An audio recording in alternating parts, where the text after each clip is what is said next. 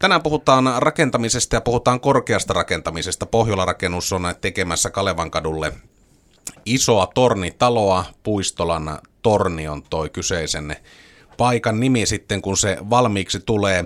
Projektipäällikkö Jani Karusalmi, mitä asioita pitää ottaa huomioon, kun lähdetään tekemään tuommoista poikkeuksellisen korkeaa rakennusta? Se varmaan eroaa vähän semmoisen normaalin kerrostalon suunnittelusta ja tekemisestä.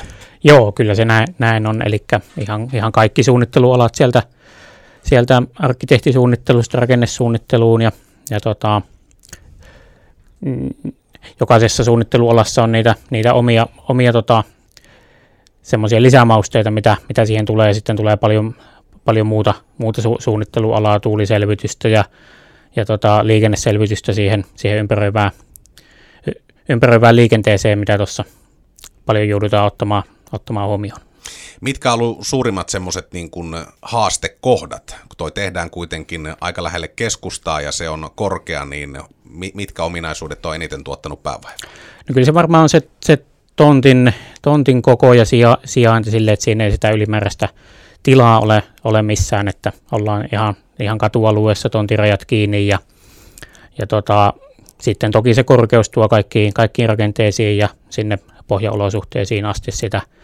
Tämä kuormaa tulee noin korkeassa talossa aika, aika raju määrä, niin, niin, niin ne on ne varmaan ne suurimmat haasteet siinä ollut.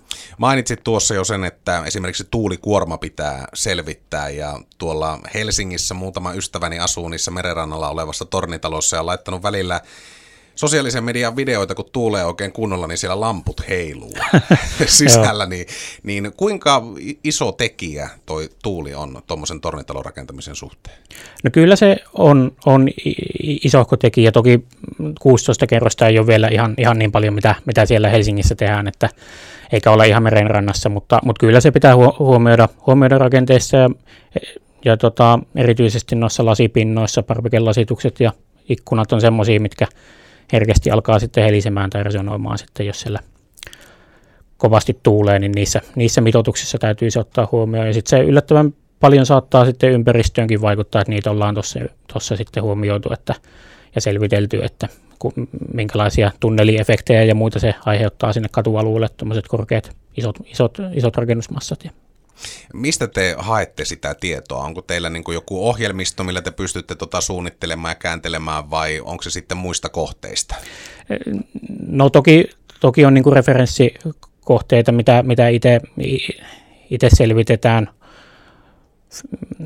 firman sisältä, että mitä, mitä ollaan aikaisemmin tehty, mutta, mutta kyllä se pää, pääasiassa tulee, tulee noilta suunnittelijoilta ja konsulteilta, mitä, mitä tuossa käytetään, että heidän, heidän kokemukset on sitten huomattavasti, huomattavasti tarkempia niistä omista suunnittelualoista ja sieltä saadaan sitä, sitä, sitä oikeaa tietoa ja laskentatietoa ja, ja muuta sitten, mikä, mikä on sitten tukena siinä suunnittelussa meillä. No sä oot Jani Karusalmi projektipäällikkönä tässä hankkeessa. Kuinka paljon sitä näkymätöntä työtä tehdään ennen kuin yksikään lapio on vielä iskenyt maahan? No kyllä sitä aika, aika iso, iso määrä tehdään ja ajallisestikin pit, pitkä aika, että itse on tässä nyt puolitoista vuotta ollut enemmän ja vähemmän tämän, tämän kohteen tiimoilta osin limittynyt sen kaavoitusvaiheen kanssa ja sitten muuta, muuta semmoista alustavaa suunnittelua ja pikkuhiljaa viety sitä eteenpäin. Ja sitten tota, kaavan vahvistumisen jälkeen toki se lähtee sitten, sitten suuremmalla, suuremmalla painolla liikkeelle, mutta kyllä siinä helposti semmoinen vuosi, vuosi-kaksi tehdään sitä suunnittelua ennen kuin näkyy tuolla paikan päällä mitään. No yksi semmoinen asia, mikä aina tulee rakennushankkeissa esille, on lupapolitiikka ja lupa-asiat, ja niiden kanssa tietenkin varmaan paljon pitää ottaa asioita huomioon, kun tuommoiseen alueelle tehdään nyt tätä uutta rakennusta. Joo, kyllä. Eli, eli, eli tässäkin ollaan, ollaan rakennusvalvonnan kanssa jo useampi palaveri, ollaan pidetty näistä, näistä tota, määräysasioista ja aikatauluista, ja tullaan vielä, vielä pitämäänkin. Julkisivuasiat on yksi, yksi tekijä, mikä... mikä heidän kanssaan käydään tarkasti läpi, ja sitten toki myös, myös muut määräysasiat, palomääräykset ja, ja tämmöiset asiat, niin niitä, niitä paljon keskustellaan. Aikataulu on semmoinen asia, mikä tietysti kutkuttaa ja mietityttää, milloin siellä Kalevankadulla ruvetaan sitten maata mylläämään ja milloin talot on pystyssä? No, tarkoitus on se nykyinen, nykyinen rakennus purkaa tuossa loppuvuoden, loppuvuoden aikana ja aloittaa sitten siellä kaksikymmentäkaksi alkuvuodesta sitten varsinaista rakentamista ja, ja tota, siitä se sitten, sitten lähtisi tuolla reilun puolen vuoden päästä alkaisi, alkaisi näkymään isoja muutoksia.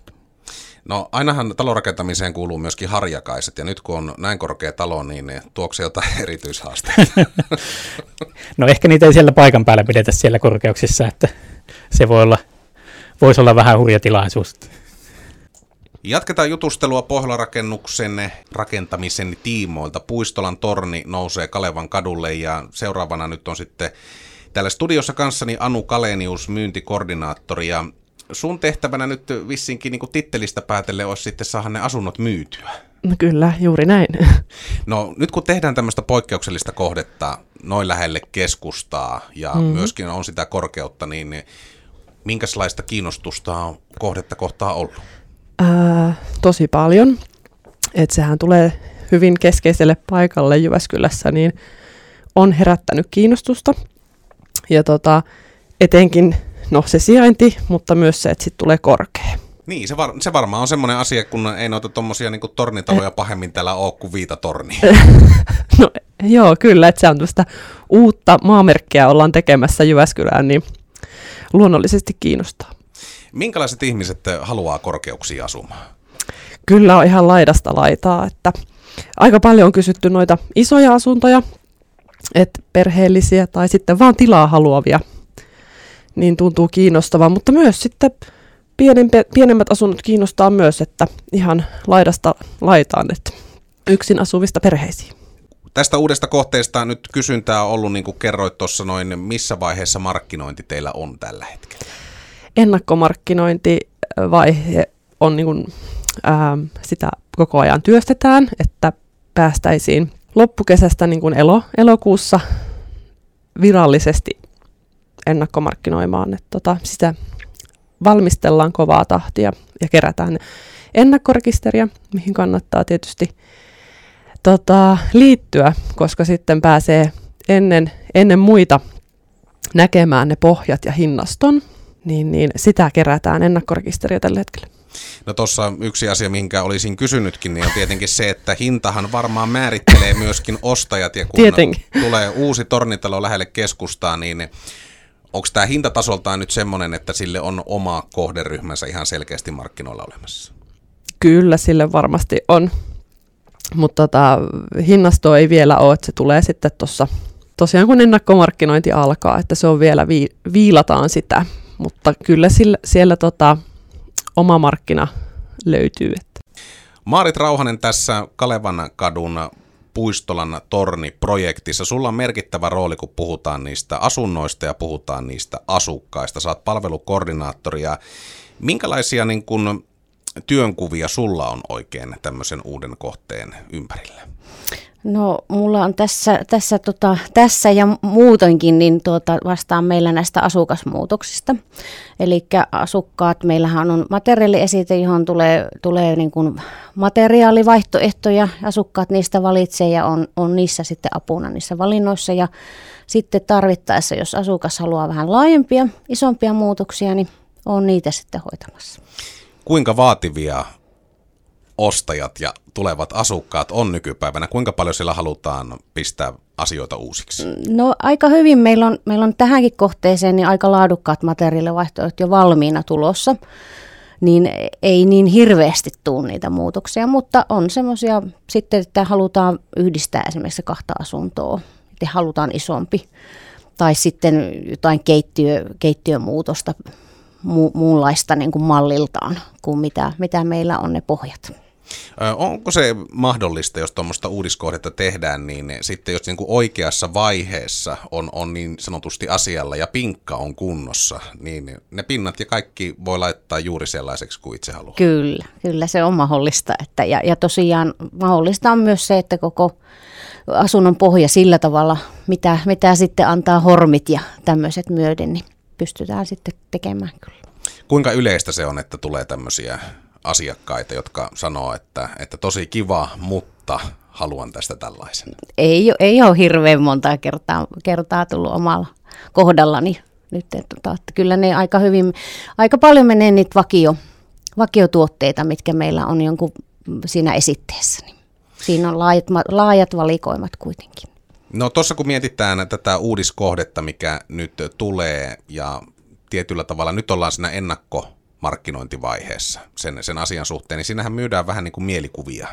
Kyllä. Asiasta, mikä ei ole valmis. Minkälaista se asiakkaan vakuuttaminen on? No tota, tää, me yritetään tällä visualis- visualisointikuvia tehdä paljon, eli sillä saadaan jo, eli siellä, sinne niistä tehdään jo semmoisia niillä materiaaleilla, mitä meillä on tarjottavana siellä materiaaliesitteessä niitä vaihtoehtoja, niin niistä tehdään visualisointikuvia, jolla niillä kuvillakin saa jos niin kuin semmoista mielikuvaa siitä tulevasta asennosta. Joskus entisaikaan sanottiin, että pitää olla pullan tuoksua, kun on viikonloppunäyttely, niin se saa, saa kämpän myytyä. Miten se tuommoisen kuvien pohjalta onnistuu? Sitä se, sitä, sitä se ei ole kyllä. Että, että sitten kyllä pitää olla semmoista visualisointia. Toki sitten meillä on ne, meillähän on ne materiaalit, niin meillä on malli, kaikki mallikappaleet näytöt näytettävänä näistä kalusteovista ja työtasoista ja tämmöisistä, niin tietysti niitä pääsee sitten hipistelemään ja hypistelemään. No missä näitä pääsee nyt näkemään tässä vaiheessa? Sitten me, nyt, tota, nyt kun päätetään kaikki materiaalit ja lyödään lukkoon, niin tota, mä tilaan ne tuonne meidän toimistolle Kalevankadulle, niin sitten jatkossa sinne pääsee sitten katsomaan niitä, kun sovitaan aikaa, niin niitä ja pääsee. Myöskin kotisivujen kautta varmasti löytyy sitten lisätietoja. Joo, kotisivujen kautta meillä on, tulee materiaaliesite sinne, sinne, josta näkee myös sitten näitä tuotteita. Ja, ja tota, sen sanon, että mitä aikaisemmin on liikkeellä, niin sen parempi, koska silloin pystytään paremmin vaikuttamaan, vaikuttamaan asioihin. Meillä menee, meillä on tietty aikataulu, miten, miten tota hanke etenee, niin, niin siinä aikataulussa sitten tota menee myös ne materiaalivalinnatkin.